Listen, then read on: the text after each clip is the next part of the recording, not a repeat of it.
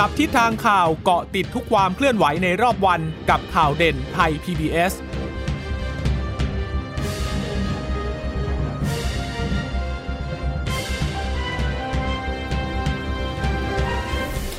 สวัสดีค่ะ ตอนรับคุณผู้ฟังสู่ข่าวเด่นไทย PBS นะคะ พบกันเป็นประจำทุกวันจันทร์ถึงศุกร์บ่ายๆ แบบนี้ค่ะ อัปเดตข้อมูลข่าวสารที่เกิดขึ้นในรอบวันกับดิฉันจีราชาตาเอี่ยมรัศมี ส่วนวันนี้คุณพึ่งนภาติดภารกิจนะคะ ก็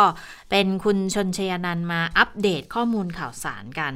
วันนี้ด้วยอยู่ด้วยกันตลอดหนึ่งชั่วโมงนี้นะคะ สวัสดีค่ะ สวัสดีคุณผู้ฟังค่ะค่ะ วันนี้ก็ยังคงต้องติดตามสถานการณ์การระบาดของโควิด -19 อยู่เหมือนเดิมนะคะ แต่ว่าอาจจะเพิ่มเติมมาในเรื่องของวัคซีน วันจันทร์เนี่ยจริง ๆ ตามกำหนดก็จะต้องเริ่มการฉีดกันแล้ว แต่ทีนี้ก่อนหน้าเนี่ยก็มีหลายจังหวัดเหมือนกันที่เขาออกมาพูดในเรื่องของการปรับเปลี่ยนแจ้งเเรื่องของวันฉีดวัคซีนนะคะ แต่ว่าก็ ส่วนกลางเนี่ยก็ยังยืนยันแหละว่าวันวันที่ 7 ก็ยังฉีดเหมือนเดิมแน่ๆแต่ฉีดเหมือนเดิมเนี่ยคือก็ไม่ได้ระบุนะว่าว่าจำนวนเท่าไหร่อย่างไรเพราะว่ามีหลายจังหวัดที่บอกว่าเมื่อวานนี้อย่างหลายจังหวัดนะคะ บอกว่าได้ไป 3,600 โดสก็ไม่รู้ว่าจะไปกระจายยังไงบางจังหวัดบอกว่ามีแผนจะไปฉีด 13อำเภอ 3,600 ก็คงได้ทีละ ทีละอำเภอสองร้อยสองร้อยนะคะก็ยังถือว่าเป็นการเริ่มฉีดในวันนั้นแหละเพียงแต่ปริมาณมันอาจจะไม่เป็นไปตามที่คาดหวังกันเอาไว้ตั้งแต่ต้นนะคะแต่วันนี้ก็ได้ฟังคุณอนุทินพูดคุณอนุทินบอกว่าก็สามพันหกมันของที่ระบายไปแล้วไง ที่ที่ส่งไปแล้ว แต่ว่าวันนี้รับวัคซีนมาอีกแล้วไง เดี๋ยวก็ส่งต่อให้อีกไงแต่ว่าพอไปถามใครตอนนี้สิ่งที่สิ่งที่เราไม่ได้คำตอบเลยนะคะ คือจำนวน ไม่มีใครสามารถบอกเราได้เลยว่าแอสตราเซเนการับวัคซีนล็อตนี้มาล้านแปดล้านแปดเนี่ยเออแล้วมาส่งให้เราเท่าไหร่ ไม่รู้ไม่มีใครรู้ แล้วล็อตต่อไปจะส่งเท่าไหร่ ไม่มีใครรู้แม้แต่วันนี้นักข่าวพยายามถามไปที่ผู้บริหารของแอสตราเซเนกาก็ไม่ได้รับคำตอบเหมือนกันนะคะ แต่บอกแต่ว่าจะส่งให้ตามแผนเท่านั้นส่งให้ตามแผนแต่ไม่ได้บอกว่าเท่าไหร่ล็อตสองส่งเท่าไหร่นะคะค่ะ คือแผนเนี่ยจริง ๆ มิถุนายนเราต้องได้แอสตราเซเนกาหกล้านนะ วันนี้ได้มาล้านแปดก็ยังเหลืออีกสี่ล้านสองใช่ไหมคะ ตัวเลขกลมๆ ก็ยังไม่รู้หรอกว่าจะทยอยมาเท่าไหร่ในเดือนนี้ภายในเดือนนี้ ถ้าถ้าใครได้ฟังคุณนวลพันธ์ค่ะ คุณนวลพันธ์ให้สัมภาษณ์ในหลายสื่อเขาบอกว่า ในเดือนนี้หมายถึงวันที่ 30 นู่น แต่พูดอย่างนี้มันก็ยากกับการบริหารจัดการนะเอาจริงๆ เพราะว่าอย่างสมมุติเนี่ยวันนี้ได้มาล้านแปดแล้วถึงจะกระจายเลยก็ตามนะ คือกระบวนการลอตลิสต์ไม่ไม่แน่ใจเหมือนกันว่าทำเอกสารกันไว้ล่วงหน้าไปแล้วหรือเปล่านะคะ เพราะว่าก่อนหน้านี้เนี่ยทางกรมวิทยาศาสตร์การแพทย์เขาออกมาให้ข่าวอยู่เรื่อยๆ บอกว่าเขาได้ทำเอกสาร lot release ไปแล้ว5ล็อต ห้าหกล็อตเนี่ยของแอสตราคือ เราก็ไม่เข้าใจว่ากระบวนการพอทำ lot release รับรองไว้ล่วงหน้าแล้วเหรอ หรือยังไงแล้วมาถึงรับของมาต้องมาตรวจคุณภาพอะไรอีกทอดหรือเปล่า หรือว่า lot release เสร็จทุกอย่างก็รับของมาปุ๊บกระจายได้เลย แต่ถึงจะกระจายได้เลยอะ่ะถ้าเกิดพื้นที่เขาไม่รู้อะ่ะ ว่าเขาจะได้เท่าไหร่กันแน่ แล้วของมันจะมาถึงมือวันที่นัดหมายกันจริงหรือเปล่า เขาก็ไม่สามารถที่จะนัดหมายคนที่จะเข้ามาฉีดได้ใช่ไหมก็ต้องนัดตามจำนวนเท่าที่เขามี ดังนั้นก็เลยเกิดเป็นเหตุที่หลาย ๆ จังหวัดคือต้องดูหลังวันที่เจ็ดเนาะว่าจะเป็นยังไงเนาะอย่างก่อนหน้านี้ที่เขาก็ต้องบอกมาแล้วไงโรงพยาบาลสันปะตองเนี่ยก็บอกว่าเลื่อนไปแบบแบบไม่มีกำหนดสันปะตองเชียงใหม่ นะคะแล้วก็โรงพยาบาลหัวหินก็บอกมาแล้วบอกว่าเบื้องต้นที่ได้มาเนี่ยเก้าร้อยสามสิบดังนั้นตอนแรกแบบนัดหมายกันโหเป็นพันเลยนะ หัวหินห้าพันกว่าเนี่ยวันแรกเนี่ยเขาบอกยุบเหลือแค่เออเจ็ดถึงสิบเอ็ดเนี่ยห้าพันกว่าคน ยุบเหลือฉีดวันเดียว จากตอนแรกสามจุดฉีด เหลือจุดฉีดเดียว ก็คือวันเดียวจบอะค่ะ เพราะว่ามันได้มาแค่นั้นอะเก้าร้อยกว่า ก็ก็ไม่สามารถที่จะทำอะไรได้มากกว่านี้แล้ว แล้วก็ไม่รู้ว่าพอวันนี้ล้านแปดแล้วถ้ากระจายไปตรงนู้นเพิ่มอีก เท่าไหร่ทุกอย่างทุกอย่างมันมีกระบวนการในการนัดหมายแล้วก็อย่าลืมนะคะว่าตามแผนเดิมเนี่ยก็คือตั้งใจว่ากรกฎาต้องปิดจ็อบสำหรับสำหรับเจ็ดโรคกลุ่มเสี่ยงแล้วก็ผู้สูงอายุนะคะ แต่ว่าตอนนี้เนี่ย ก็มีปัญหาเหมือนกันว่ามีผู้สูงอายุหลาย ๆ พื้นที่ที่ถูกเลื่อนการฉีดออกไปแล้วนะคะ เนื่องจากจำนวนวัคซีนยังไม่ส่งไปถึงในพื้นที่ เดี๋ยวต้องรอดูกัน เพราะว่าทุกคนค่อนข้างจะทางเจ้าหน้าที่เนี่ยค่อนข้างจะไปในทิศทางเดียวกันหมดเลยว่า วันที่ 7 พร้อมพร้อมนะคะ เดี๋ยวค่อยดูว่าวันที่ 7 แล้วเป็นยังไง คือก็เชื่อว่าพร้อมแต่ว่าจำนวนจะได้เท่าไหร่คงคงอีกเรื่องหนึ่งอะ่ะเพราะว่าก็มีการเตรียมการกันมาระดับหนึ่งแล้วจะได้ตามที่คาดหมายกันไว้ หรือเปล่าค่ะไม่แน่ใจนะคะมาดูที่สถานการณ์กันก่อนนะคะ วันนี้พบผู้ติดเชื้อรายใหม่เนี่ย 2,631 คนนะคะ มาจากระบบเฝ้าระวังแล้วก็ระบบบริการ 1,306 คน ค้นหาผู้ป่วยเชิงรุกในชุมชน 1,085 คนค่ะ แล้วก็ผู้ที่เดินทางมาจากต่างประเทศ 51 คนนะคะ แล้วก็รวมกับผู้ติดเชื้อในเรือนจำอีกวันนี้น้อยนะคะ 189 คนนะคะผู้เสียชีวิตก็ยังสูงอยู่นะคะ 31 คน เป็นผู้ชาย 16 คน เป็นผู้หญิง 15 คนนะคะ อายุน้อยที่สุดที่เสียชีวิต 17 คนเออ17 ปีนะคะ แล้วก็มากที่สุด 97 ปีค่ะ ส่วนใหญ่ก็มีโรคประจำตัว เป็นปัจจัยเสี่ยงต่อความรุนแรงของโรคนะคะ แล้วก็มีมีคนที่ไม่มีโรคประจำตัวด้วยนะคะ 5 คนด้วยกันนะคะ มากที่สุดก็พบในกทมค่ะ แล้วก็มีตัวเลขเฉลี่ยอย่างนี้คุณจิรชตาอย่างอย่างอย่างกลุ่มนี้นะคะกลุ่มที่เสียชีวิตใน 31 คนเนี่ยพบว่าคนที่อยู่โรงพยาบาลนานที่สุดอะเขาเรียกสถิติของเตียงใน45 วันด้วยกันนะคะตั้งแต่รับเข้าการรักษาจนอาการหนักจนเสียชีวิตเนี่ย นอนโรงพยาบาลถึง 45 วันด้วยกันนะคะ เพราะฉะนั้นถ้ามองในแง่ของการ ของการเยียวยารักษา ถ้าสมมติว่ารักษาหายเนี่ยก็ถือเป็นเรื่องดี เพราะว่านอนเดือนกว่าๆนี่ถือว่านานนานทีเดียวนะคะ ก็คือหมายความว่าสามารถขยายโอกาสในการที่จะอยู่ในโรงพยาบาลได้นาน แต่ถ้ามองในแง่ของการเป็นผู้ป่วยหนัก ก็ต้องถือว่าสูญเสียโอกาสในการที่สูญเสียเตียงในการที่จะดูแลผู้ป่วย คนต่อไปที่ต้องเข้ามารับการรักษา แล้วก็วันนี้ ยังมีคนที่อาการหนักแล้วก็ต้องใช้เครื่องช่วยหายใจอยู่อีก 300 กว่ากว่า300ปลายปลายนะคะ เกือบ 400 คนด้วยกัน ก็ยังน่าเป็นห่วงอยู่สถานการณ์ ถ้ามองถ้าถ้าให้เราประเมินเองก็คงต้องบอกว่า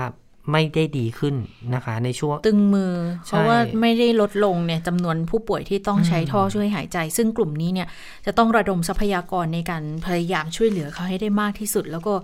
ไม่มีอะไรที่รับประกันได้เลยค่ะว่าเขาจะหายคือถ้าเกิดว่าลงทุนไปแล้วเขาหายเนี่ยอันถืออันนี้ถือเป็นผลบวกใช่ไหมถือเป็นข้อดีอยู่ละแต่ถ้าพยายามเต็มที่แล้วแต่ว่าท้ายที่สุดก็ไม่รอด อันนี้ก็ถือเป็นความสูญเสียที่ก็ต้องสูญเสียบวกเพิ่มนะ เพราะเราไม่แน่ใจเหมือนกันว่าทรัพยากรที่ทุ่มให้เขาแล้วอะ่ะ ก็อย่างที่คุณชนชัยนันบอกมันมันเป็นการเสียโอกาสคนอื่นที่อาจจะได้รับ การช่วยเหลือในลักษณะนี้ด้วยอีกหรือไม่นะคะก็ต้องรอดูว่าเราจะรับมือกับสถานการณ์แบบนี้ต่อเนื่องไปได้มากแค่ไหน เพราะว่าตอนนี้ถ้าดูยอดสะสมเนี่ยหนึ่งแสนเจ็ดหมื่นหนึ่งพันเก้าร้อยเจ็ดสิบเก้าคนแล้วนะคะ ก็เลื่อนขึ้นมาเป็นอันดับที่ 80 ของโลกค่ะขยับขึ้นมาเรื่อยๆนะคะ เพราะว่าอาจจะด้วยจำนวนของรายวันที่ ก็ 2,000 กว่าตลอดเลยนะ ช่วงสัปดาห์ที่ผ่านมาเนี่ย3,000 4,000ก็มีนะคะก็สูงขึ้นเรื่อยๆ ยังยังดึงกันไม่ลงเท่าไหร่นะคะ แต่ว่าในเรื่องของแต่ละจังหวัดเนี่ยสิจังหวัดอันดับแรกก็ยังคงเป็นกรุงเทพมหานคร แต่ถ้าดูตัวเลขในวันนี้ก็ลดน้อยลงนะคะ824 แต่ตัวเลขรวมที่มันสูงเนี่ยอาจจะเป็นเพราะว่าไปเจอที่คลัสเตอร์ที่โรงงาน หลาย ๆ จังหวัดเลยแหละ เจอที่หนึ่งก็เป็นร้อยเนี่ย มันก็เลยบวกขึ้นมากันค่อนข้างเยอะ ปทุมธานีก็ไปเจอที่ตลาดเพิ่มมาอีกแล้วนะคะ สี่มุมเมืองตอนนี้ปทุมธานีก็ขึ้นมาเป็นอันดับ 2 ละของวันนี้ 460 สมุทรปราการมาอีก 202 เพชรบุรีลดลงไปละเหลือ198 ก็ยังสูงอยู่นะคะ นนทบุรี 153 ชนบุรี 101 หนึ่งร้อยหนึ่งรายนะคะ เดี๋ยวเข้าใจชนบุรีร้อยเอ็ดไม่ใช่หนึ่งร้อยหนึ่งคนนะคะ สมุทรสาครเจ็ดสิบสามสงขลาสี่สิบเอ็ดนครปฐมสามสิบหกแล้วก็ตรังอีก 34 คนด้วยกัน คือภาพรวมเนี่ย กรุงเทพปริมณฑลสูงต่อเนื่องเลย โดยเฉพาะที่ปทุมธานีที่บอกว่านอกจากตลาดสี่มุมเมืองแล้วยังไปเจอเป็นโรงงานอีกแล้ว โรงงานชำแหละไก่ที่ลำลูกกา เขาตรวจเชิงรุกไป 273 2,000เออขออภัยค่ะ 2,073 เจอเชื้อซะ854 คือเปอร์เซ็นต์นี้เกือบครึ่งอะตีซะสี่สิบเปอร์เซ็นได้เลยอะค่ะ แล้วก็ตลาดสี่มุมเมืองอีกนะคะ อันนั้นเขาก็ตรวจไปสองหมื่นแต่ไปพบเชื้อพันห้าร้อยหกสิบเก้าอันนี้ถ้าเทียบอัตราก็สัดส่วนก็อาจจะดีกว่าตรงตรงโรงงานชำแหละไก่สักนิดนึงนะคะ แต่ก็ยังพบต่อเนื่องไงเรื่องของเรื่องก็คือยังพบ อย่างต่อเนื่อง สมุทรปราการก็ยังไปเจอคลัสเตอร์โรงงานอีกนะคะ ล่าสุดเนี่ยมีโรงงานฟอกหนังมาอีก 32 โรงงานเฟอร์นิเจอร์อีก 5 เพชรบุรีคลัสเตอร์โรงงานเดิมค่ะแคลคอมพ์นะคะแล้วก็หลายพื้นที่เนี่ยคนจากโรงงานนี้ก็เอาไปติดที่อื่นอีกนะคะ ก็เลยไปเชื่อมโยงกันหลายจังหวัด เพราะว่าเขาค่อนข้างจะแออัดเขารวมกลุ่มใช้พื้นที่ร่วมกัน แล้วมีรายงานบอกมีการสังสรรค์บริเวณที่พักคนงานในบางโรงงาน แก้วน้ำตู้กดน้ำใช้ร่วมกันค่ะ พื้นที่ร่วมกันหลายจุดห้องคือเปลี่ยคนวามชุด อะไรอย่างเงี้ยด้วยความแออัดแหละความที่จำนวนคนเยอะมากนะคะอืมแล้วก็ทรัพยากรที่ใช้ร่วมกันเนี่ยมีเยอะด้วย แล้วก็อย่างเช่นที่ที่เขาย้อยเนี่ยนะคะค่ะมีผู้สื่อข่าวเรารายงานก็พอไปดูเนี่ยปรากฏว่ามันมีตำบลที่อยู่ปลายเอ่อต่อเนื่องกับจังหวัดอื่น อย่างเช่นอ่าสมุทรลาสาดลีครต่อเนื่องไปไปสมุทรสงครามค่ะราชบุรี เนี่ยนะครับ แล้วบางคนเนี่ยเขาเดินทางข้ามจังหวัดไปอืมมา ก็เกิดจากเขาไม่ได้พักอยู่ในบริเวณนั้นค่ะเป็นแรงงานที่เดินทางไปไปกลับอะค่ะ ก็เลยมีคลัสเตอร์ที่เกิดขึ้นเนี่ยมีมันก็มีกลุ่มเสี่ยงเกิดขึ้นใหม่เรื่อยๆ อันนี้ก็เป็นเรื่องที่น่าห่วงนะคะ อย่างในกทมที่เจอวันนี้ 800 กว่าคนเนี่ยอืมคลัสเตอร์ที่ต้องระวังเนี่ยมีถึง 52 แห่งด้วยกันนะคะค่ะ แล้วก็ยังต้องเฝ้าระวังสูงสุดอยู่ 41 แห่งด้วยกัน ในจะสบอกไลว่าด์สูงสุดทำไมเนี่ย ถ้าเจอ 52 ระวังสูงสุด 41 ไม่เขาแบ่งเขาแบ่งเป็นกลุ่มเฝ้าระวังสูงสุด กลุ่มเฝ้าระวังอ่าเฝ้าระวังอ่าเฉยๆใช่แล้วก็เป็นกลุ่มที่พบใหม่ก็เยอะอะไรเงี้ยนะเนี่ยค่ะแต่รวมทั้งหมดมา52 แต่ค่ะเฝ้าระวังสูงสุดใน 41 แห่งก็คือยังค่ะพบการการระบาดต่อเนื่อง คือติดในคลัสเตอร์นั้นค่ะแล้วก็ยังต้องเฝ้าระวังกลุ่มเสี่ยงต่อ นะคะ แต่ว่าอย่างกลุ่มเฝ้าระวังเนี่ยอาจจะต้องคุมคุมได้แล้วในประมาณประหนึ่มางณหนึ่งนะคะ แต่วันเนี้ยเจอเพิ่มใหม่อีกสองแห่งก็คือแคมป์ที่พักคนงานที่ค่ะกองบัญชาการการศึกษาของสำนักงานตำรวจแห่งชาติ แล้วก็ที่เอ่อชุมชนหัวป่านะคะ เขตค่ะสวนหลวงค่ะ ค่ะ อันนี้ก็เลยกลายเป็นประเด็นที่ทำให้แพทย์หญิงอภิสมัยศรีรังสรรค์นะผู้ช่วยโฆษกสบคนะคะ ก็ต้องเน้นย้ำในเรื่องของมาตรการส่วนบุคคลเพราะอย่างที่เราทราบกัน พออยู่รวมกันเยอะๆเนี่ยเรื่องของเอ่ออนามัยบุคคลเนี่ยก็เป็นเรื่องสำคัญจำเป็นแหละ โดยเฉพาะอยู่กันเยอะๆ การติดเชื้อก็เกิดได้ง่ายขึ้น แล้วก็ประเด็นที่จะต้องชี้แจงก็คือเรื่องของการติดเชื้อในห้างนั่นแหละ ที่ก่อนหน้านี้ก็สับสนกันมา บอกว่าห้างแห่งหนึ่งย่านลาดพร้าว ก็งงสิทีนี้โหย่านลาดพร้าวคือพอมีตั้งมีการกี่ห้างพอล่ะมีการพูดแบบนี้เนาะก็คนก็ตื่นตระหนกแล้วก็วันโอ้ต่อมาอยากรู้ก็ไงเราเห็นปรากฏการณ์เลยว่าวันต่อมาก็เริ่มมีห้ากางรตแถลงว่า่างๆที่อยู่ในข่ายสงสัยไม่ใช่ชั้นไม่ใช่ชั้นเออหรือก็ฉันไม่ได้อยู่ออกมาเขตนี้หรือค่ะฉันอย่างงู้นอย่างนี้ วันอืมต่อมาเอ่อคุณหมอทวีสินก็มาแก้บอกถึงว่าได้บอกให้ชัดว่าที่ไหนบ้าง ก็บอกว่านะไม่ได้พูดในรายละเอียดนะ แต่อยากให้ไปดูสไลด์ ถ้าใครไปดูก็ไปดูในสไลด์เอาเองว่ามันอยู่ที่ไหนกันแน่ แต่ว่าไม่ได้พูดชัดว่า ว่าว่ามันเป็นห้างไหน แล้วแล้วก็ย้อืมำย้ำเหมือนกับที่วันนี้คุณหมอเบิร์ดย้ำนี่แหละว่า บอกว่าสถานสถานที่นั้นนะมีคนติดไม่ได้หมายความว่าสถานที่นั้นมันเข้าไปไม่ได้ ค่ะ ก็ไปฟังคำย้ำจากแพทย์หญิงอภิสมัยกันค่ะ กทมเนี่ยนะคะเรามีการประกาศตั้งแต่ในช่วงต้นเดือนที่ผ่านมาแล้วว่า การรวมกลุ่มไม่ควรเกิน 20 คน ดังนั้นทุกๆทที่ขอให้ท่านถือเป็นพื้นที่เฝ้าระวังทั้งหมดนะคะ เพราะว่าถ้าเกิดว่าเรามีความจำเป็นต้องไปตลาดไปในสถานที่ชุมชน ถ้าท่านระมัดระวังมาตรการส่วนบุคคลได้ดี โอกาสติดเชื้อก็จะลดน้อยลงมากนะคะ แม้ว่าบางครั้งเนี่ย เราได้ยินประกาศว่ามีอย่างเช่นการติดเชื้อในส่วนของโฮมโปรลาดพร้าวอย่างนี้เป็นต้นนะคะ ซึ่งจริง ๆ แล้วเป็นสาขาเอกมัยรามอินทรา แต่ว่าตั้งอยู่ในเขตลาดพร้าวอย่างนี้เป็นต้น ที่เน้นย้ำพี่น้องประชาชนเสมอนะคะว่า การที่สถานที่ใดสถานที่หนึ่ง มีการประกาศพบผู้ติดเชื้อ ไม่ว่าจะเป็นตลาด ห้างคอนโดมิเนียมหอพักก็ตาม ไม่ได้หมายความว่าทุกคนที่อยู่บนอาคารเดียวกันนั้น จะกลายเป็นผู้สัมผัสเสี่ยงสูงนะคะ ขอให้ท่านไปดูรายละเอียดในการจำกัดความนิดนึง หากท่านอยู่ใกล้ผู้ที่มีความเสี่ยงสูง เช่นอาจจะมีอาการของอระบบทางเดินหายใจ มีไอมีจามมีไข้อย่างนี้นะคะ โดยที่ท่านไม่สวมหน้ากากอนามัย ไม่ได้เว้นระยะ มีการคลุกคลีกันในสถานที่อับอากาศเกิน 5 นาที พูดคุยกันนะคะ หรือแม้กระทั่งมีการไอจามรดกัน อันนี้ถือได้ว่าท่านมีความเสี่ยงสูง แต่ถ้าเกิดว่าเพียงอาศัยอยู่ในอาคารเดียวกันหรือได้เดินไปในห้างสรรพสินค้า ร้านนี้ในช่วงเวลาต่างกัน อาจจะไม่ได้ทำให้ท่านกลายเป็นผู้เสี่ยงสูงก็ได้นะคะ ตรงนี้ต้องทำความเข้าใจแล้วก็ให้ความร่วมมือกับกทมได้ดูให้ถูกต้องด้วยนะคะค่ะ แต่ว่าในแง่ของการสื่อสารบางทีหลายคนก็อาจจะอยากทราบให้ชัดเจนเหมือนกันว่าว่าเป็นจุดไหนอะไรยังไงนะ หรือว่าถ้าไม่สะดวกใจที่จะพูดขนาดนั้นก็อาจจะบอกอ้อมๆก็ได้ บอกว่ารายละเอียดอยู่ในนี้นะไปสามารถไปศึกษาเพิ่มเติมได้ไปดูเพิ่มเติมได้ว่ามีตรงจุดไหนจุดไหนนะคะ แต่ว่าท้ายที่สุดพอออกมาทราบชัดเจนแล้วเนี่ยทางห้างที่ที่เป็นจุดที่พบการระบาดเนี่ยนะคะ อย่างโฮมโปรสาขาเอกมัยเนี่ยคือ ก็เข้าใจอย่างที่คุณหมอพูดนะว่า ชื่อสาขากับจุดที่ตั้งสถานที่ตั้งเนี่ย บางทีมันเป็นชื่อทางการค้า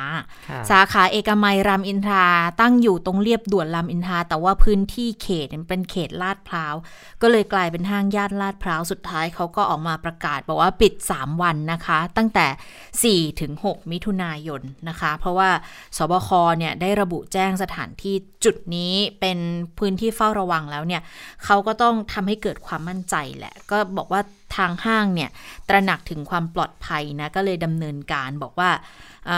ปิด 3 วันตั้งแต่ศุกร์ เสาร์อาทิตย์นี้นะคะทำดิฟคลีนนิ่งเลย คือทำความสะอาดฉีดพ่นน้ำยาฆ่าเชื้อ ฉีดน้ำยาตามมาตรการของสาธารณาสุขทำความสะอาดทุกพื้นผิวสัมผัสทั้งภายในภายนอกร้านค้าพื้นที่โดยรอบนะคะ พนักงงานก็จะตรวจคัดกรองเชิงรุกทั้งหมด ใครติดเชื้อก็จะส่งเข้ารักษา แล้วใครที่สัมผัสเสี่ยงสูงก็ต้องกักตัว 14 วัน คนที่ผ่านเสร็จ 14 วันเสร็จเรียบร้อยละ พร้อมที่จะกลับเข้ามาปฏิบัติงานก็ต้องไปสวอปอีกครั้งหนึ่ง เพื่อให้มั่นใจนะคะ แล้วก็ขออภัยเป็นอย่างสูง เพราะว่าโฮมโปรเอกมัยรามอินทราเนี่ยเป็นพื้นที่เฝ้าระวังความเสี่ยง ก็ต้องปิดเพื่อสร้างความเชื่อมั่นนะคะทีนี้เนี่ยก็คงจะต้องเป็นเรื่องใหญ่กันแล้วว่า สรุปวันที่ 7 วัคซีนมาไม่จะยังไงมาไม่มา แต่ว่าที่แน่ ๆ ก็คือวันนี้วันนี้หลังจากที่ต้นสัปดาห์ที่ผ่านมาสยามไบโอไซเอนซ์เนี่ยส่งวัคซีน1ล้าน8แสนโดสให้กับ แอสตราเซเนกาแล้ววันนี้ค่ะแอสตราเซเนกาก็ส่งวัคซีนจำนวนนี้แหละ ให้กับกระทรวงสาธารณสุขแล้วเช่นกันนะคะ ก็มีพิธีรับมอบกันไปเมื่อช่วงเช้าที่ผ่านมาโดยเจมส์ทีกนะคะ ประธานบริษัทแอสตราเซเนกาประเทศไทยจำกัดนี่แหละเป็นคนมาส่งมอบให้กับคุณอนุทินชาญวิรกูล รองนายกรัฐมนตรี แล้วก็รัฐมนตรีว่าการกระทรวงสาธารณสุขนะคะ ก็คุณอนุทินก็บอกว่ามีความยินดีอย่างยิ่งที่กระทรวงสาธารณสุขเนี่ยได้รับมอบ วัคซีนแอสตราที่ผลิตในประเทศไทยตามแผนส่งมอบ แล้วก็เก็บรักษาที่ตกลงกันไว้ เพื่อสนับสนุนภารกิจของรัฐบาลในการฉีดวัคซีนให้กับประชาชนได้อย่างปลอดภัยและก็ต่อเนื่องรวดเร็วนะคะ วัคซีนที่ผลิตล็อตนี้ได้ส่งมาเป็นล็อตแรกจากบริษัทสยามไบโอไซเอนซ์ซึ่งเป็นผู้ผลิตแห่งแรกในภูมิภาคเอเชียตะวันออกเฉียงใต้ ก็ผ่านการรับรองความปลอดภัยในประเทศและห้องปฏิบัติการของแอสตราในต่างประเทศมาแล้ว เพื่อยืนยันว่าคุณภาพของวัคซีน เหล่านี้นะคะถือเป็นความสำเร็จอย่างยิ่งของประเทศไทยด้วยนะคะก็แล้วก็ขอยืนยันด้วยว่า จะไม่มีการเลื่อนการฉีดวัคซีน แล้วก็ไม่เคยคิดจะเลื่อนนะคะ ทุกวันนี้ทุกอย่างเป็นไปตามสัญญาว่าแอสตราจะผลิตวัคซีน ส่งมอบให้กับไทยตามสัญญาในเดือนมิถุนายน และหลังจากนี้ก็จะกระจายไปในทุกจังหวัดตามแผนนะคะ ยืนยันว่าประเทศไทยไม่ได้ขี่ม้าตัวเดียว วันนี้ก็ถ้าดูจากการขึ้นทะเบียนออยเนี่ย มาตัวแรกก็คือแอสตราต่อมาก็คือซิโนแวคนะคะ มีจอห์นสันแอนด์จอห์นสันด้วย มีโมเดอร์นาด้วย แล้วก็ล่าสุดเนี่ยมีซิโนฟาร์มด้วยนะคะ ก็จะมีตัวต่อ ๆ ไปเข้ามา ตราบใดที่ผู้ผลิตวัคซีนมีความมั่นใจว่า ผลิตภัณฑ์ของเขามีคุณภาพที่ดี สามารถทำให้ประชาชนของเรามีความปลอดภัยเนี่ย ก็ไม่เคยวางใจที่จะดูแลให้ในเรื่องนี้นะคะ เรื่องหนึ่งที่คุณอนุทินหลังจากที่มีการถแถลงกันเสร็จใช่ไหมคะคุณอนุทินก็ออกมาก็นักข่าวก็รุม ก็ถามสิ่งที่เป็นประเด็นข้อสงสัยที่นักข่าวอยากรู้ก็คือว่า เอ๊ะมันมีบางจังหวัดที่เขาบอกว่า ฉันจองไว้สองแสนอะยอดจอง ยอดจองยอดประชาชนลงทะเบียนสองแสนห้าอย่างเงี้ย แต่ฉันได้วัคซีนมาสามพันหกสามพันหกร้อยโดสเนี่ยทำยังไง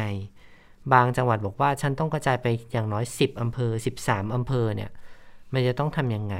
แต่ละจังหวัดเนี่ยก็มีแผนที่จะกระจายวัคซีนของตัวเองแล้ว แต่ได้วัคซีนแค่นี้มันจะทำยังไง มันทำให้แผนการฉีดวันที่เจ็ดเนี่ย มันต้องทะลอออกไหมไหมนะคะ ก็คุณอนุทินบอกว่าอ่าเดี๋ยวขออนุญาตไปยืนตรงโพเดียมก็แล้วกัน เพราะว่าตอนนักข่าวมารุมเนี่ยค่อนข้างเออใกล้ชิดแออัดเหมือนกันก็เลยให้ทางผู้บริหารกระทรวง แล้วก็คุณอนุทินเนี่ยไปยืนตรงโพเดียมนะคะแล้วก็ให้สัมภาษณ์ สิ่งที่ยืนยันเหมือนกับยืนยันหลายครั้ง แล้วก็ค่ะแล้วก็ยังพูดอยู่ตามเดิมก็คือบอกว่ามันไม่ได้เลื่อน แล้วก็การจัดสรรวัคซีนเนี่ยที่ให้ไปทุกจังหวัดก็เป็นไปตามข้อตกลง แล้วก็หลักใหญ่ใจความก็คืออยู่ที่สบคเป็นหลักค่ะ ลองฟังเสียงคุณอนุทินดูค่ะ คือน้องบอกว่าทุกจังหวัดมี 3 6 0 0 อยู่แล้ว ซึ่งวันนี้มี 3 6 0 0 อยู่แล้วนะครับ จาก 242,000 โดสที่ได้มาเมื่อวันที่ 1 วันนี้มาเพิ่มอีก 1.8 ล้านโดส มันก็ต้องมีเพิ่มมากขึ้นกว่า 3,600 แล้วเขาจะไม่ได้ได้ยังไงในเมื่อส่งไปทุกจังหวัดนะครับเขาก็ทุกจังหวัดนะครับอะที่ได้ให้สัมภาษณ์ไว้เมื่อวานซืน เริ่มจากเอาวัคซีนมาหารจำนวนจังหวัด เอาจังหวัด มาเทียบอัตราส่วนประชากร แล้วก็เอาสถานการณ์การระบาดในแต่ละจังหวัดนะครับ จะบวกขึ้นไปหรือจะลดลงมา นี่ก็คือสิ่งที่กรมควบคุมโรคและสบคจะเห็นพ้องต้องกัน แล้วถึงทำการส่งวัคซีน เพราะฉะนั้นมันไม่มีจังหวัดไหนหรอกครับที่จะได้ศูนย์นะครับ เพราะฉะนั้นทุกจังหวัดก็จะได้รับวัคซีนตามการจัดสรรที่มีความทางสบค นะครับ แล้วก็ทางกรมควบคุมโรคตลอดจนหัวหน้าส่วนราชการในแต่ละจังหวัด เช่นผู้ว่าราชการจังหวัดนะครับ ได้นำเสนอเข้ามาอืมอย่างสองแสนกว่าโดสเนี่ยคือน่าจะเป็นที่ลำปางที่เขาก็ต้องขอชะลอฉีดออกไปก่อนนะอืมคือ ปรับแผนฉีดกันอีกครั้งอะค่ะคือกลุ่มไหนที่ ลงวันที่ 7 เนี่ยก็ก็ได้ฉีดแหละเพียงแต่ว่าของที่ได้มามันมันค่อนข้างจะน้อย แล้วเดี๋ยวพอได้เพิ่มไปอีกเนี่ยเดี๋ยวก็คงต้องดูอีกทีว่า จะมีการบริหารจัดการแผนการฉีดกันยังไงนะคะ ทางด้านของคุณหมอเกียรติภูมิวงรจิตนะคะปลัดกระทรวงสาธารณาสุข ก็ได้พูดถึงเรื่องนี้เหมือนกันกรณีที่ a s t r a z เซ e c a ที่ผลิตในไทยล้าน8เนี่ยให้กับกรมควบคุมโรคและเดี๋ยวก็กระจายไปยังจังหวัดต่างๆ แน่นอนคาดว่าจะถึงโรงพยาบาลในสัปดาห์นี้ค่ะ ก็ยืนยันบอกว่าทุกจังหวัดมีวัคซีนป้องกันโควิด -19 ให้ประชาชนในวันที่ 7 ที่เป็นวันคิกออฟเนี่ยแน่ ๆ วัคซีนจะจะฉีดพร้อมกันทุกพื้นที่ตามนโยบายของพลเอกประยุทธ์นะคะซึ่งแอสตราเขาก็จะส่งมอบให้เป็นงวดงวดๆแล้วเดี๋ยวทยอยส่งไปจังหวัดต่างๆ ก็ จังหวัดไหนไกลก็ใช้เวลาหน่อยในการขนส่งนะคะ ตอนนี้ทุกจังหวัดได้รับการจัดสรรวัคซีนล่วงหน้าและทั้งแอสตราแล้วก็ซีโนแวคเตรียมพร้อมสำหรับฉีด แล้วก็เตรียมจัดส่งในงวดต่อไปเดือนมิถุนาแล้วมากกว่า 6 ล้านโดสในเดือนนี้นะเอออันนี้เป็นแผนนะ ก็ยืนยันทำตามแผนอยู่ไปฟังคำเน้นย้ำจากนายแพทย์กิติภูมิอีกครั้งค่ะ คือที่เห็นน่ะคือข่าวเนี่ยออกมาเร็ว เพราะเราส่งไปล็อตแรกถึงที่เราได้มาสองแสนกว่าโดสก็รีบส่งไป ก็เลยได้สามพันกว่าโดส อันนี้ก็เราให้ทุกจังหวัดเหมือนกันนะแต่ว่าเราได้อีกหนึ่งจุดแปดเนี่ยเราก็จะต้องส่งตามไปนะครับ แล้วก็นี่ก็เป็นรายอาทิตย์นะตอนนี้เราวางแผนเป็นรายอาทิตย์นะครับนะเพื่อจัดการนะครับในเรื่องการสนับสนุนวัคซีนให้ได้อย่างพอเพียงนะครับก็มีการถ้ามีแล้วก็ดูผลกับการฉีดเช่นเดียวกัน บางทีตัวเห็นว่าโอ้จะมีความต้องการมากนะครับ เราก็มอนิเตอร์ จริงๆ แล้วอาจจะมาฉีดไม่ไม่ไม่ไม่เท่าที่ตัวเลขก็ได้ หรือบางที่มีการฉีดมากกว่าตัวเลขนะในสัปดาห์ต่อไปเราก็ปรับแผนในการที่จะสนับสนุนวัคซีนไประดับจังหวัดต่อไปนะครับ อันนี้ก็ถือว่าจะเรียนทั้งหมดว่าเราก็เป็นไปตามแผนและไม่ต้องเลื่อนนะครับ ไม่ต้องมีการเลื่อนการฉีดวัคซีนเลยครับ จะไม่ได้บอกว่าจำนวนที่นี่ฉีดไงเท่าไหร่ไม่ไงได้บอกว่าจำนวนเท่าไหร่จำนวนเท่าไหร่ แล้วก็ถ้าไปดูคำให้สัมภาษณ์ของคุณเจมส์ทีกฮะประธานบริษัทแอสตราเซเนกาเนี่ยก็บอกว่าวัคซีนแอสตราเซเนกา1ล้าน8แสนโดส แรกที่ให้กับประเทศไทย หลังจากนี้ก็จะมีการทยอยส่งมอบจนครบตามสัญญาที่ให้ไว้กับรัฐบาลนะคะล็อต2จะส่งหลังจากนี้ ก็คุยกับกรมควบคุมโรคไว้ว่าจะส่งทุกสัปดาห์อืมแล้วก็จะส่งให้ตามแผนนะคะ แล้วก็ วัคซีนล็อตที่ส่งมอบเนี่ยก็ควบคุมแล้วก็ตรวจสอบคุณภาพอย่างเข้มงวดกว่า 60 รายการในแต่ละล็อต โดยส่งให้ตรวจทั้งที่อังกฤษนะคะที่สหราชอาณาจักรที่สหรัฐอเมริกา แล้วก็มีการตรวจที่กรมวิทยาศาสตร์การแพทย์ของไทยด้วยนะคะค่ะก็ยืนยันเรื่องคุณภาพ แต่ว่าก็นั่นแหละสิ่งที่เรายังไม่รู้อยู่ดีก็คือจำนวนจำนวนจะมาอาทิตย์ละเท่าไหร่หรืออะไรอันยังนี้ไงไม่มีความชัดเจนสักเท่าไหร่นะคะ ทางด้านของอธิบดีกรมควบคุมโรค คุณหมอโอภาสการกวินพงศ์ก็พูดเหมือนกันบอกว่าตั้งแต่มีนาถึงพฤษภาคมเนี่ยค่ะเราฉีดไปแล้วประมาณ 1 ล้านโดสนะกทมฉีดได้มากที่สุด ก็มีสาเหตุแน่นอน เพราะว่าเป็นพื้นที่ระบาดสูงสุด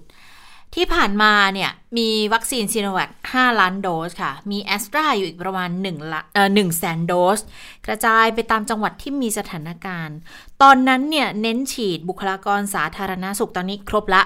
อาจจะเหลือตกหล่นนิดหน่อยอสมก็มีบ้างนิดหน่อย บางคนไม่ยอมฉีดจริง ๆ ก็มีล็อตแรก 5 ล้านเนี่ยฉีดไปแล้วฉีดไปแล้ว 4 ล้านนะคะอ่าแล้วก็พื้นที่ฉีดเยอะที่สุดอะกรุงเทพพูดไปละ แต่จังหวัดที่ประชากรฉีดมากที่สุด ก็คือภูเก็ตพื้นที่น้ำร่องนะแซนด์บ็อกซ์เขาก็ฉีดไปแล้วประมาณครึ่งหนึ่ง อันนี้คือแผนมีนาถึงพฤษภาที่ผ่านมา ทีนี้พอมาถึงมิถุนาตามแผนปกติหลักของเรา อันนี้ดิฉันอ่านตามที่มีการพูดถึงเลยนะคะ ตามแผนปกติหลักของเรา ซึ่งมีวัคซีนแอสตราเซเนกาเป็นวัคซีนหลัก แล้วจะมีซีโนแวคเป็นวัคซีนเสริมเติมเข้าไปเนี่ยให้มีการฉีดต่อเนื่อง แต่อย่างไรก็ตามค่ะซีโนแวคหนึ่งแสนหนึ่งล้านห้าแสนโดส อันนี้เขาจะเข้ามาทีเดียว แต่จะส่งตรวจสอบแต่ละรุ่นไม่พร้อมกันแล้วค่อยกระจายกันไป อย่าง7 5 0 0 0เนี่ย กระจายไปต้นสัปดาห์นี้แล้วส่วนหนึ่งไปถึงพื้นที่แล้ว อีก 7 5 0 0 0จะดูตามสถานการณ์การฉีดและปรับให้สอดคล้องกับความต้องการของพื้นที่ เพราะอย่างซีโนแวคค่ะ เขา 2 เข็มเนี่ยเขาต้องห่างกัน 3-4 สัปดาห์ ถ้าส่งไปเยอะๆ จังหวัดอาจจะไม่เข้าใจ ฉีดไปเยอะเข็ม 2 ก็จะขาดแคลนได้ เท่ากับว่าการบริหารจัดการเนี่ยสแบบนะถ้า a s t r a z เซ e c a เนี่ย สมมุติไปถึงคุณฉีดทั้งหมดได้เลย เพราะว่าระยะห่างระหว่างเข็มเขา 12-16 สัปดาห์ แต่ถ้าเป็นซีโนแวคเนี่ย ฉีด ฉีดให้ไปเท่าไหร่ อาจจะต้องพิจารณาสำรองไว้ส่วนหนึ่งด้วยหรือไม่นะคะ เพราะว่าเข็ม 1 กับเข็ม 2เขาให้ห่างกันแค่ 1 เดือนเท่านั้น 3-4 สัปดาห์ ส่งไปเยอะเดี๋ยวจังหวัดไม่เข้าใจฉีดไปหมดเนี่ยเข็ม 2 อาจจะขาดแคลนได้ ดังนั้นก็เลยต้องใช้วิธีการแบบควบคุมโรคก็ต้องกักเอาไว้ส่วนหนึ่งของทางซีโนแวคนะคะก็ทำให้ให้เข้าใจตรงกันพอถึงพื้นที่ก็ต้องฉีดให้หมดในส่วนนั้นแหละ นะคะ แต่ว่าถ้าเกิดการบริหารจัดการก็ต้องแยกยี่ห้อกันอีกนะ เพราะว่าวิธีบ่งใช้ก็จะไม่เหมือนกันอีกนะคะค่ะ มาดูที่กระทรวงแรงงานนะคะกระทรวงแรงงานเขาได้รับมอบวัคซีนโควิด -19 มา 1 ล้านโดสในเบื้องต้นนะคะ ก็กระจายให้กับผู้ประกันตนมาตรา 33เนี่ย3ล้าน7แสนคนนะคะ เป็นคนที่ลงทะเบียนหมอพร้อม แล้วก็ 7 กลุ่มโรคเสี่ยง ส่วนอีก 2 0 0 0 0 0 คน แล้วก็เป็นกลุ่มลงทะเบียนประสงค์จะฉีดวัคซีน ที่ผ่านการตรวจสอบของฝ่าย HR ของแต่ละแต่บริษัทมาของแต่ละบริษัทมาด้วยอีก2ล้าน3แสนคนนะคะหรือว่าประมาณ 80%ส่วนที่เหลืออีกล้าน3ก็ยังติดเอ่อยัง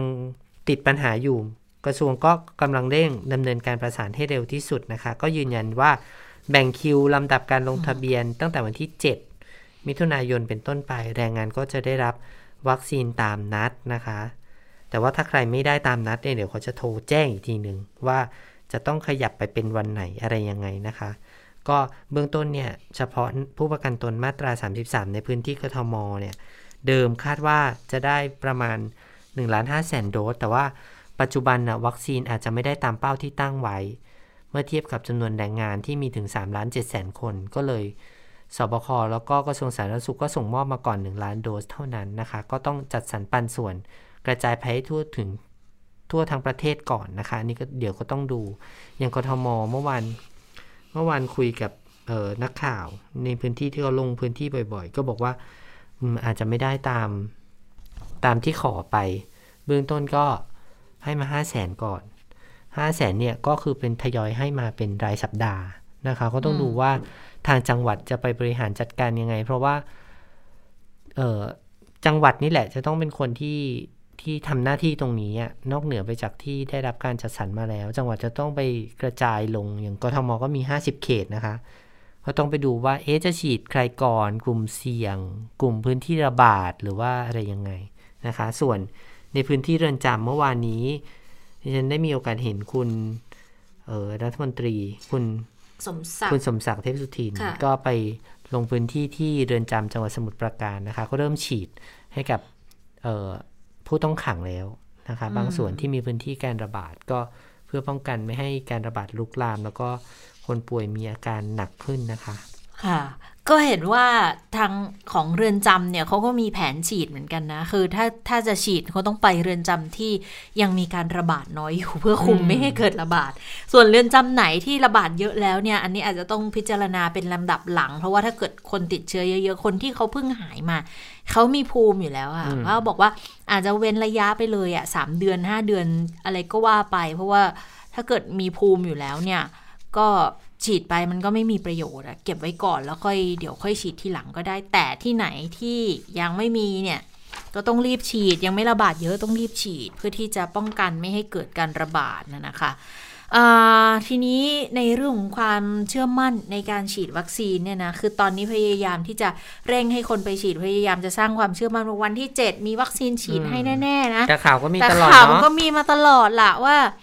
โอ้ฉีดแล้วบางคนก็ไม่ค่อยแน่ใจเท่าไหร่จะฉีดดีไหมเนี่ยซีโนแวคเนี่ยจะฉีดดีไหมเพราะว่ามันมีข่าวมีอะไรมาอยู่ตลอดเลย ได้คุยกับพี่ท่านหนึ่งที่ที่ทำงานเรานี่แหละ แกก็มีโรคประจำตัวเนาะเป็นโรคหัวใจเป็นหัวใจขัดเลือด แล้วก็เคยทำบายพาสหัวใจมาก่อนอะไรเงี้ยก็ถามบอกว่าเออพี่จะฉีดหรือเปล่าอะไรเงี้ยเพราะว่าต้องเรียนย้ำกับคุณผู้ฟังก่อนว่า การฉีดวัคซีนเน่ยเป็นความสมัครใจของแต่ละคนนะคะ ไม่มีใครสามารถบังคับให้ฉีดได้นะคะ ไม่ว่าจะองค์กรหรือว่าใครก็ตาม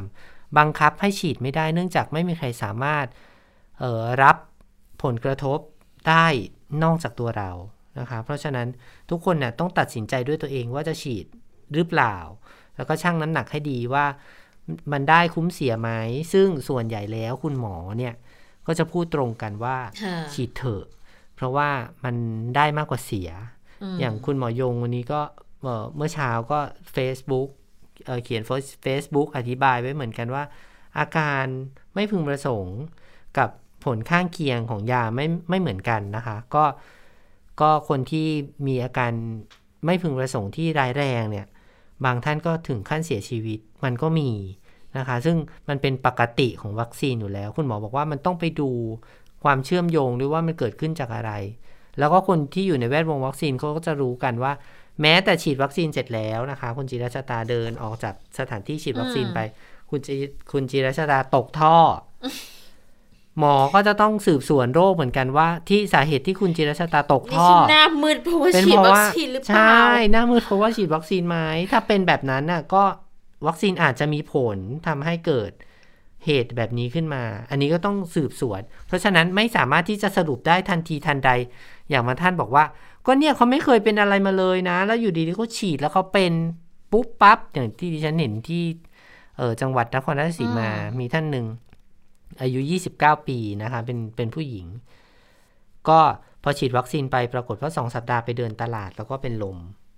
ปรากฏว่ามีเลือดออกในสมองนะคะ แล้วก็มีเลือดออกในโพรงสมอง แล้วก็เส้นเลือดเส้นเลือดในสมองมีปัญหา นะคะ ก็ปรากฏว่าคุณหมอก็ต้องผ่าตัดระบายเลือดออกตอนนี้ยังไม่ได้เสียชีวิต แต่ว่าอาการหนักอาการวิกฤตนะคะ อยู่ในขั้นโคม่าเลยแหละ แต่ว่ามีความชัดเจนออกมาแล้วหมอบอกว่าไม่เกี่ยว เพราะว่าผู้ป่วยท่านนี้เป็นผู้ป่วยที่มีความผิดปกติของหลอดเลือดสมองนะคะ ที่เป็นมาตั้งแต่กำเนิด แต่ว่าอาการแบบนี้มันไม่ได้เกิดขึ้นบ่อย เพราะฉะนั้นก็เราก็ไม่มีสัญญาณเตือน บางท่านที่เป็นก็จะเป็นเลยทันทีทันใดอย่างเงี้ยนะคะ ก็เลยก็เลยสรุปว่าเคสนี้ไม่ได้เกี่ยวกับวัคซีนหรอไม่ไม่ได้เป็นปัจจัยกระตุ้นด้วยใช่ไหมใช่ อันนี้อันนี้อันนี้ไม่รู้ อันนี้ไม่รู้ว่าเป็นปัจจัยกระตุ้นหรือเปล่า แต่ว่า คุณหมอสรุปในเบื้องต้นว่ามันเป็นมันเป็นโรคแบบนั้น คือมันจะตรวจจะฟันธงกันค่อนข้างยากอยู่เหมือนกันนะคะ เพราะว่าเราไม่รู้ว่าในในร่างกายของเราเนี่ยด้วยด้วยความที่อยู่ข้างในบางทีเราก็อาจจะไม่ได้สังเกตตัวอาการตัวเองอะไรขนาดนั้นนะเราไม่รู้ว่าความสุ่มเสี่ยงที่มีเนี่ยมากน้อยแค่ไหน แล้วมันเกิดอะไรขึ้นถ้าเกิดว่า แต่แต่เวลาเรารับสิ่งแปลกปลอมที่ชัดเจนที่สุดเข้าไปอย่างเรื่องของการฉีดวัคซีนเนี่ย มันก็ก็ทำให้เกิดความสงสัยขึ้นได้แหละ ซึ่งก็มีหลายกรณีที่มองว่าไม่เกี่ยว แต่ว่าในบางกรณีเนี่ยยังไม่ชัดเจนแต่ว่าให้เงินเยียวยาแล้ว อย่างที่สระบุรีนะคะ ปรากฏว่าทางสปสชสำนักงงานหลักประกันสุขภาพแห่งชาติที่เขตสีสระบุรีเขาประชุมพิจารณาเลย บอกว่าคำร้องขอรับเงินช่วยเหลือเบื้องต้น เพราะผู้รับบริการได้รับความเสียหาย จากโรคติดเชื้อโควิด -19 เนี่ยนะคะ ก็ปรากฏว่า ก็มีผู้ที่เกี่ยวข้องเข้าร่วมการประชุม แล้วก็บอกว่าเรื่องของเงินช่วยเหลือกรณีประชาชนที่เขาฉีดวัคซีนแล้วเขาได้รับความเสียหายค่ะ คือกระทบ ได้รับผลกระทบหรือว่าเสียชีวิตเนี่ยทางสปสช สระบุรีเขามองว่ายื่นคำร้องได้ทันทีนะคะ ไม่ต้องรอผลการตรวจพิสูจน์ เพราะว่ามันเป็นหลักเกณฑ์การช่วยเหลือเบื้องต้นอยู่แล้ว ไม่ต้องพิสูจน์ถูกผิดอยู่แล้ว อาจจะเป็นเรื่องของเหตุสุดวิสัยก็จ่ายได้เหมือนกันนะคะ ก็มีกรณีที่จ่ายเงินช่วยเหลือไปแล้ว แต่ถ้าเกิดภายหลังพิสูจน์ได้แล้ว บอกว่าไม่ได้เกี่ยวข้องกับเรื่องของการฉีดวัคซีนเอาตังคืนไหมคะ ไม่เก็บเออไม่เอาคืน เพราะถือว่าเป็นการช่วยเหลือเบื้องต้น อันนี้อาจจะทำให้หายใจโล่งอกเออเอาจะจะสามารถนำเงินไปใช้จ่ายเพื่อช่วยเหลือครอบครัวได้ได้อย่างสบายใจได้นิดหนึ่งว่าเขาสัญญาแล้วว่าจะไม่เรียกคืนนะคะอันนี้ก็มองว่าเป็น เป็นแง่ของการให้ความช่วยเหลือทางสังคมแบบหนึ่งคือ ไม่ใช่กลไกทางการแพทย์ที่ต้องไปพิสูจน์สาเหตุ ก็เลยรวดเร็วในการบรรเทาผลผลกระทบที่จะเกิดขึ้น คือถ้าเป็นสปสชเขาอาจจะฟันได้ง่ายหน่อยอะเนาะว่า ถ้าเกิดเป็นการช่วยเหลืออย่างเงี้ย ก็ให้ได้เลย แต่ถ้าเป็นประกันนี่ลำบากอยู่เหมือนกันนะอาจจะต้องไปพิสูจน์กันยาวพิสูจน์กันยาวนะคะแต่ว่าเบื้องต้นอย่างเช่น อย่างเช่นของสปสชเนี่ยค่ะเขามีหลักเกณฑ์อยู่ว่า พิจารณาจ่ายเงินช่วยเหลือภายใน 5 วัน หลังจากคณะกรรมการมีมตินะคะ ก็ครอบคลุมเฉพาะวัคซีนที่รัฐบาลจัดหาให้เท่านั้นนะคะ คนที่ไปฉีดวัคซีนทางเลือกอย่างเงี้ยก็จะไม่ได้รับการช่วยเหลือในในกรณีนี้นะคะ การจ่ายเงินก็กรณีเสียชีวิต หรือว่าทุพพลภาพถาวรก็จะได้รับการช่วยเหลือไม่เกิน 4 0 0 0 0 0 บาท กรณีสูญเสียอวัยวะ หรือว่าพิการ ช่วยเหลือไม่เกิน 2 4 0 0 0 0 บาทนะคะ กรณี เจ็บป่วยที่ต้องการการรักษาก็จ่ายไม่เกิน 1 0 0 0 0แสนบาทค่ะ ก็ช่วยเหลือตามขั้นตอนแบบนี้นะคะ มีการพิจารณาช่วยเหลือไปแล้ว มีมีหลายพื้นที่ด้วยกันนะคะ 8 จังหวัดนนทบุรีปทุมธานี พระนครศรีอยุธยา สระบุรีลบบุรีสิงห์บุรีอ่างทอง แล้วก็นครนายก 8 รายด้วยกันรวมเป็นเงิน 469,500 บาทนะคะ ก็เงินจำนวนนี้ก็ช่วยเหลือไปตาม ขั้นตอนเรียบร้อยแล้ว แต่ว่าเรียนย้ำกับคุณผู้ฟังอีกทีว่ายังไม่ได้สรุปนะคะว่าเป็นผลกระทบที่เกิดขึ้นจากการฉีดวัคซีนหรือไม่นะคะ เพราะต้องอยู่ระหว่างการตรวจสอบของแพทย์ผู้เชี่ยวชาญด้วยค่ะ แต่จะมีกรณีหนึ่งที่อันนี้คือช่วยเลย เพราะว่าคนที่เสียชีวิตเนี่ยเขาเป็นหัวหน้าครอบครัว เขาคือคุณสมชายม่วงวังอายุห้าสิบปี ที่ปทุมค่ะ ฉีดวัคซีนที่ปทุม แล้วทีนี้พอฉีดแล้วเขาแน่นหน้าอกตลอดแล้วก็หลังจาก รับวัคซีนไป 5 วันเขาเสียชีวิตนะคะ คณะกรรมการเขาก็เลยอนุมัติ บอกว่าพิจารณาแล้วว่าเป็นความเสียหาย เพราะว่าคนได้รับผลกระทบเนี่ยเขาเป็นหัวหน้าครอบครัว เขาดูแลพ่อแม่เป็นคนหารายได้หลักของครอบครัวด้วยนะคะ รู้สึกจะมีลูกด้วยแหละ เขาก็เลยให้ไปเลย4ี่แสนบาท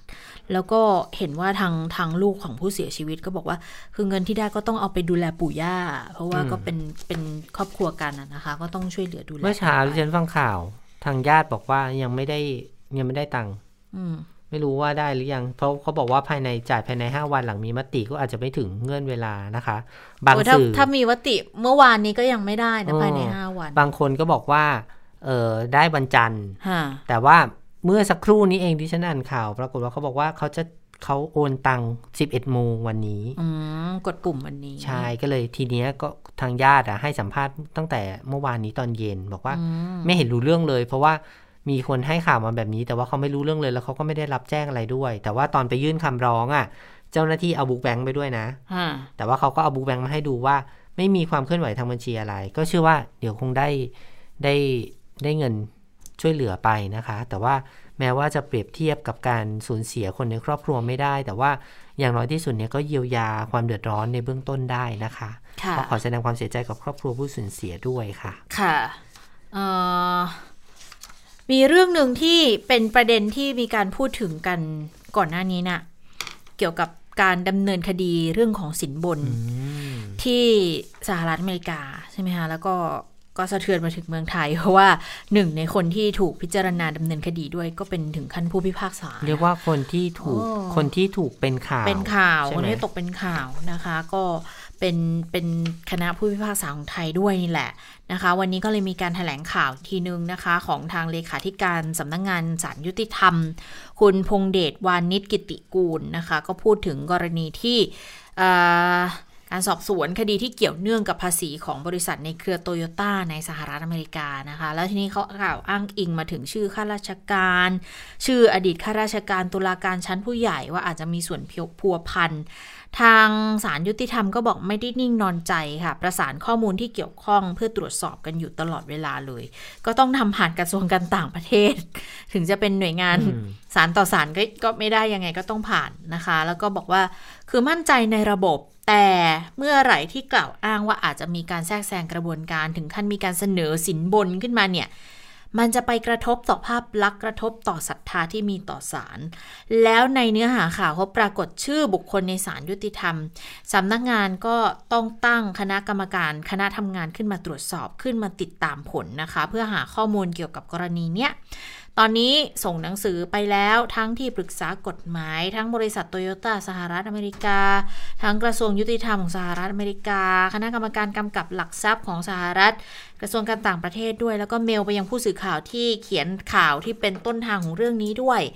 แล้วก็ที่สำคัญคือจะขอร่วมสังเกตการการไต่สวนของคณะลูกขุนในรัฐเท็กซัสของสหรัฐอเมริกาด้วยนะคะ ก็เป็นเรื่องที่ต้องออกมาชี้แจงเพราะว่าแน่นอนมันส่งผลกระทบอย่างมากเลย ฟังเสียงของเลขาธิการสำนักงงานสารยุติธรรมคุณพงเดชวานิชกิติกูลกันค่ะ แม้ว่าเราจะมั่นใจในระบบการตรวจสอบนะครับที่ ที่เราถือปฏิบัติกันมายาวนานเนี่ยนะครับ แต่เมื่อมีการกล่าวอ้างว่าอาจมีการกระทำที่แทรกแซงกระบวนการยุติธรรมนะครับ หรือมาแทรกแซงถึงผลของคดีนะครับ จนถึงขั้นที่มีข่าวว่ามีการให้สินบนกันจำนวนมากนะครับ ซึ่งต้องต้องยอมรับว่าข้อกล่าวหาดังกล่าวเนี่ยกระทบต่อภาพลักษณ์ และก็ ความเชื่อมั่นศรัทธาของพี่น้องประชาชนและสังคมโดยรวม ต่อศาลยุติธรรมนะครับ และกระบวนการยุติธรรมของไทยเป็นอย่างยิ่ง และโดยเฉพาะเรื่องนี้เนี่ยนะครับ ก็เกี่ยวข้องกับผมคิดว่าเกี่ยวข้องกับเรื่องอความมั่นใจของนักลงทุนระหว่างประเทศด้วยนะครับ มันก็มีผลกระทบอย่างใหญ่หลวงนะครับ เพราะฉะนั้น แน่นอนครับว่าสารยุติธรรมเนี่ยไม่อาจนิ่งนอนใจได้เพราะฉะนั้นตั้งแต่เริ่มมีข่าวนะครับว่าอาจจะมีการให้สินบนกับคดีดังกล่าวเนี่ยนะครับ ทางสำนักงานสารยุติธรรมเองก็ได้มีหนังสือสอบถามไปยังกระทรวงการต่างประเทศ ว่าพอจะมีข้อมูลดังกล่าว ที่จะส่งให้หรือไม่นะครับ และเมื่อปรากฏชื่อบุคคลขึ้นมา นะครับผมเองก็ทางสำนักงานสารยุติธรรมเนี่ยจึงได้มีคำสั่งตั้งคณะทำงานตรวจสอบและติดตามผลของอคดีนี้ในต่างประเทศนะครับก็ต้องติดตามกันอย่างใกล้ชิดแหละว่าเป็นคดีที่อยู่ในความสนใจ แล้วก็กระทบกระเทือนต่อความเชื่อมั่นจริงๆ ก็แยกเป็นสองส่วนนะคะ เรื่องเกี่ยวกับการเรื่องเกี่ยวกับการตรวจสอบเรื่องนี้ที่สื่อนำเสนอ ที่สื่อต่างประเทศนำเสนอเนี่ยว่ามีผู้พิพากษาของเราไปเกี่ยวข้องกับการรับสินบนอันนี้ก็เรื่องหนึ่ง ส่วนเรื่องคดีที่เกี่ยวกับภาษีของไทยเนี่ยนะคะ ก็ยังไม่ได้จบนะคะ ยังอยู่ในระหว่างการดีกา เพราะมันการยื่นดีกากันนะคะ ก็ต้องติดตามทั้งสองส่วนไป ตอนแรกเนี่ยที่มีการถแถลงออกมาเหมือนกับว่าศาลทางสำนักงงานศาลยุติธรรมบอกว่าเอ๊ต้องรอให้ผลทางคดีตรงนั้นมันเเรื่องของคดีภาษีมันเสร็จสิ้นก่อนไหม ถึงจะเอามาอ้างอิงได้ แต่ปรากฏว่าภายหลังออกมาเนี่ยก็มีเสียงทวงติงมาว่าเฮ้จริง ๆ มันคนละเรื่องกันหรือเปล่า การตรวจสอบว่าควรจะเป็นคนละส่วนกัน ก็เลยวันนี้ก็เลยมีความชัดเจน เรื่องนี้ออกมาแล้วก็ยอมรับออกมาว่ากระทบนะคะ กระทบต่อความเชื่อมั่นพอสมควรเลย ค่ะ อีกคดีดังที่เกิดขึ้นช่วงนี้ยังอยู่ในความสนใจกันอยู่คดีของน้องชมพู่นะคะ โดยที่ลุงพลหรือว่านายชัยพลวิพาเนี่ยค่ะเขาตกเป็นว่า ไปฝากขังหรือยังคะวันนี้ไปฝากขังแล้วนะคะ ถูกออกหมายจับแล้ววันนี้ตอนเช้าค่ะ ทางพนักงานสอบสวนสพกกตูมก็คุมตัวนายชัยพลขึ้นรถตำรวจไปศาลมุกดาหารไปฝากขัง ปรากฏว่ายังมีกองเชียร์อยู่นะมียูทูบเบอร์มีกองเชียร์ไปร้องไปให้กำลังใจอะเขาบอกไปร้องตะโกนเชียร์ลุงพลสู้ๆนะคะปรากฏว่าลุงพลก็พยักหน้าชูสองนิ้วก่อนขึ้นรถไปก็ไม่ให้สัมภาษณ์นะคะเมื่อคืนนี้ค่ะ ลุงพลก็ถูกคุมขังอยู่ที่สพกกตูมเขารายงานบอกว่า ร้องเพลงสามเพลงเสียงดังไปถึงด้านล่างของสอพอเลย แล้วก็สวดมนต์นั่งสมาธิด้วยก็คงจะเครียดนะคะก็คงจะเครียดหรือยังไงก็ไม่รู้แหละ แต่ว่าหน้าสอพอก็ก็ก็ก็มียูทูบเบอร์ไป ติดตามเกาะติดกันอยู่ตลอดเวลาเลยนะ กลายเป็นปรากฏการณ์ที่มีคนไปเฝ้าติดตามเกาะติดกันอยู่ตลอดเวลาเลย แต่ทีนี้พอวันนี้ค่ะศาลนำตัวไป ฝากขังนะคะที่ศาลจังหวัดมุกดาหารเนี่ยเขาก็มีสื่อมวลชนขับรถติดตามยาวเลยไปถึงศาลประมาณ9โมงค่ะตำตำรวจก็ยื่นคำร้องขอฝากขัง คนที่เตรียมประกันก็คือป้าแตนนะคะ นางสมพรหลับโพก็พัญญาของลุงพลเนี่ย บอกว่ามีการเตรียมหลักทรัพย์โฉนดที่ดินสองแปลงมูลค่า1ล้าน7แสนบาท แล้วก็เงินสดอีก 5 0 0แสนนะคะ เพื่อใช้เป็นการวางหลักประกันนะคะ เขาบอกว่าที่ดินเนี่ยนะโฉนดเนี่ยนะคะ ไม่ใช่ของลุงพลไม่ใช่ของป้าแตนนะ เป็นของแฟนคลับที่ให้กำลังใจแล้วก็ให้เนี่ยที่ดินมาล้านเจ็ดเนี่ยนะแล้วก็เงินสดอีกห้าแสนบาท เอามาวางให้เพื่อเป็นหลักประกันนะคะ เพื่อให้ศาลเนี่ยให้ละให้ประกันตัวมาด้วยนะคะ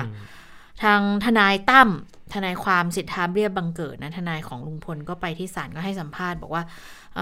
ทางเจ้าหน้าที่เนี่ยยื่นคำร้องขอฝากขังในกระบวนการนี้เสร็จเดี๋ยวจะก็จะยื่นขอประกันตัวไปเลยทันที แต่จะมั่นใจไหมว่าจะได้ประกันหรือไม่ประกันก็คงต้องรอฟังแต่ทุกอย่างเนี่ยคือตระเตรียมมาพร้อมหมดแล้วนะคะค่ะอีกฝั่งหนึ่งก็คือแม่ของน้องชมพู่นะคะ คุณสาวิตรีวงศรีชาก็ไปที่ศาลเหมือนกันค่ะเมื่อช่วงเช้าที่ผ่านมาก็เตรียม ยื่นเรื่องคำร้องขอคัดค้านการประกันตัว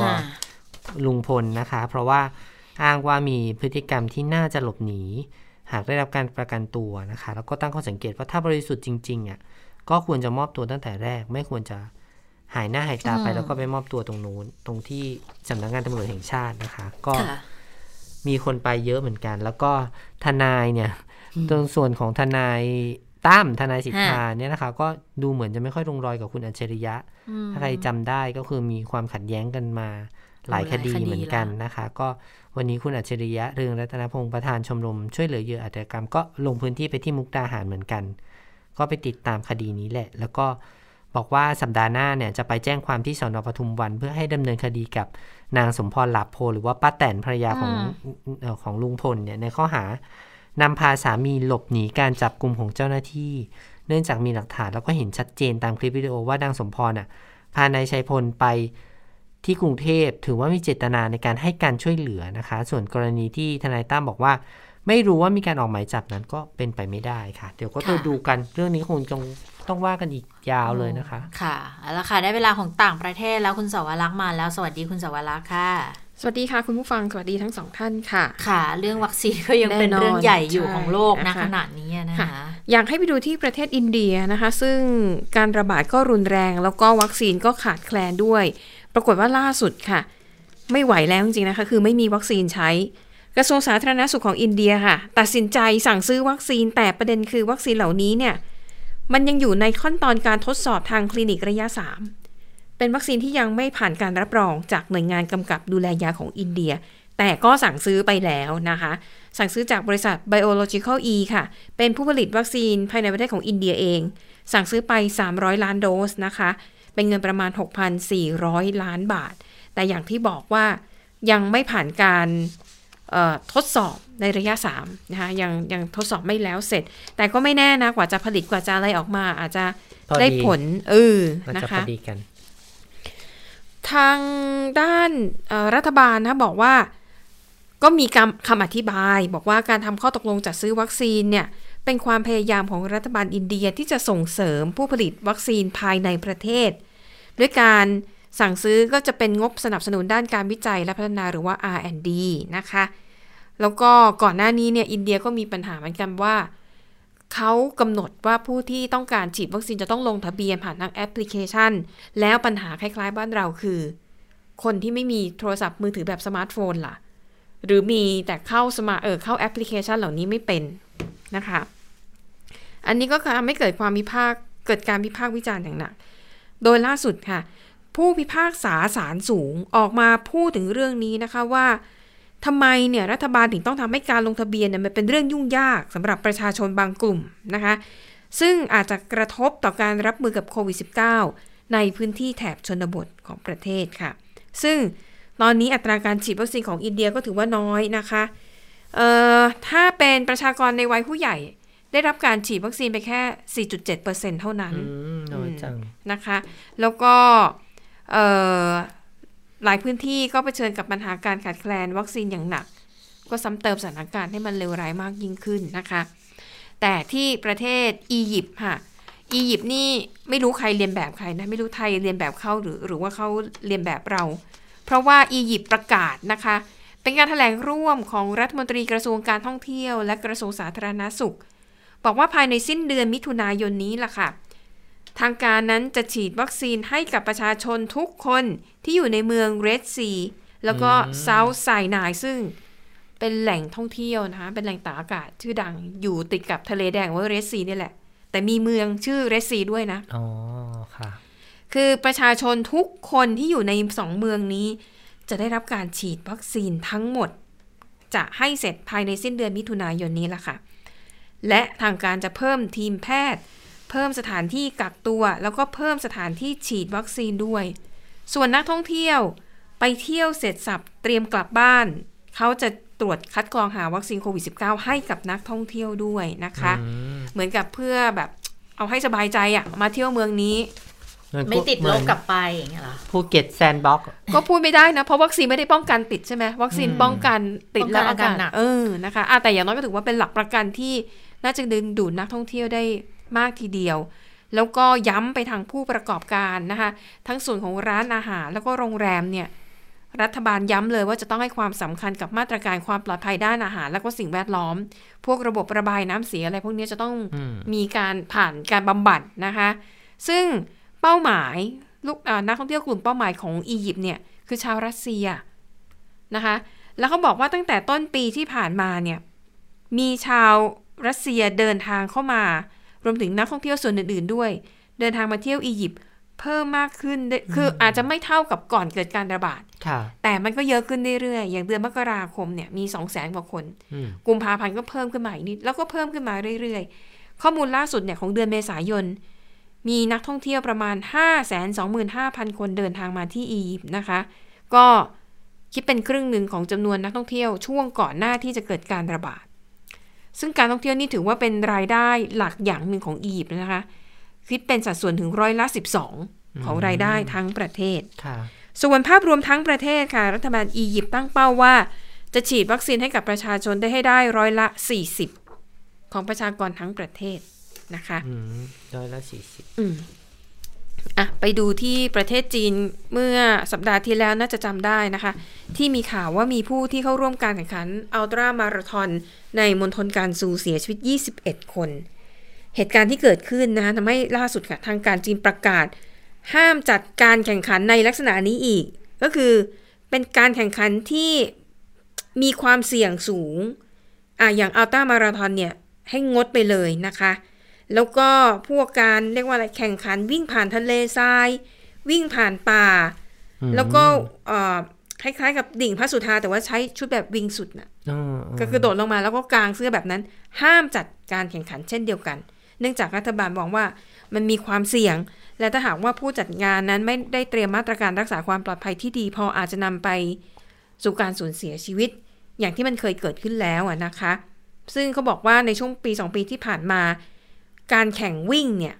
ได้รับความนิยมอย่างมากในจีนจะคล้ายๆกับเมืองไทยเนาะค่ะช่วงก่อนโควิดเนี่ยคือจัดวิ่งกันแบบทุกสัปดาห์แทบจะทุกสมาคมทุกองค์กจรริงเลๆก็ยเป็นทั่วโลกนะคุณสวรักษ์เนาะเพราะว่าเขาค่ะคนที่วิ่งในไทยก็อยากจะไปวิ่งเมืองนอกเนาะอ่าโตเกียวใช่มาราธอนอะไรอย่างเงี้ยเนาะค่ะ ก็เหมือนกับได้ไปเที่ยวด้วยได้ออกกำลังกายด้วยนะคะ ซึ่งในจีนก็เช่นเดียวกันเขาก็บอกว่าอย่างปี 2019 เนี่ยมีการจัดการแข่งขันที่วิ่งแต่ว่าวิ่งแบบผ่านเส้นทางที่ผ่านป่าด้วยเนี่ย ถึง 481 รายการ แล้วก็การแข่งขันแบบอัลตร้ามาราธอนเนี่ย คือ 25 รายการเลยนะคะ ทั้งหมดนี้ก็เพื่อ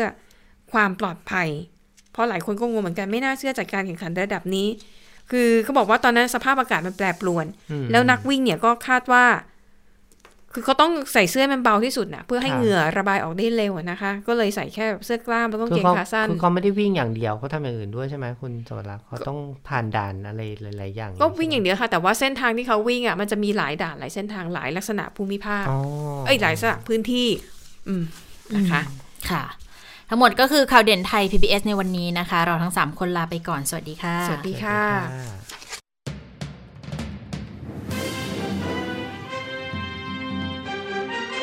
ติดตามข่าวเด่นไทย PBS ได้ทุกวันจันทร์ถึงศุกร์เวลา 15 นาฬิกา ทางไทย PBS Radio และติดตามฟังข่าวได้อีกครั้งทางไทย PBS Podcast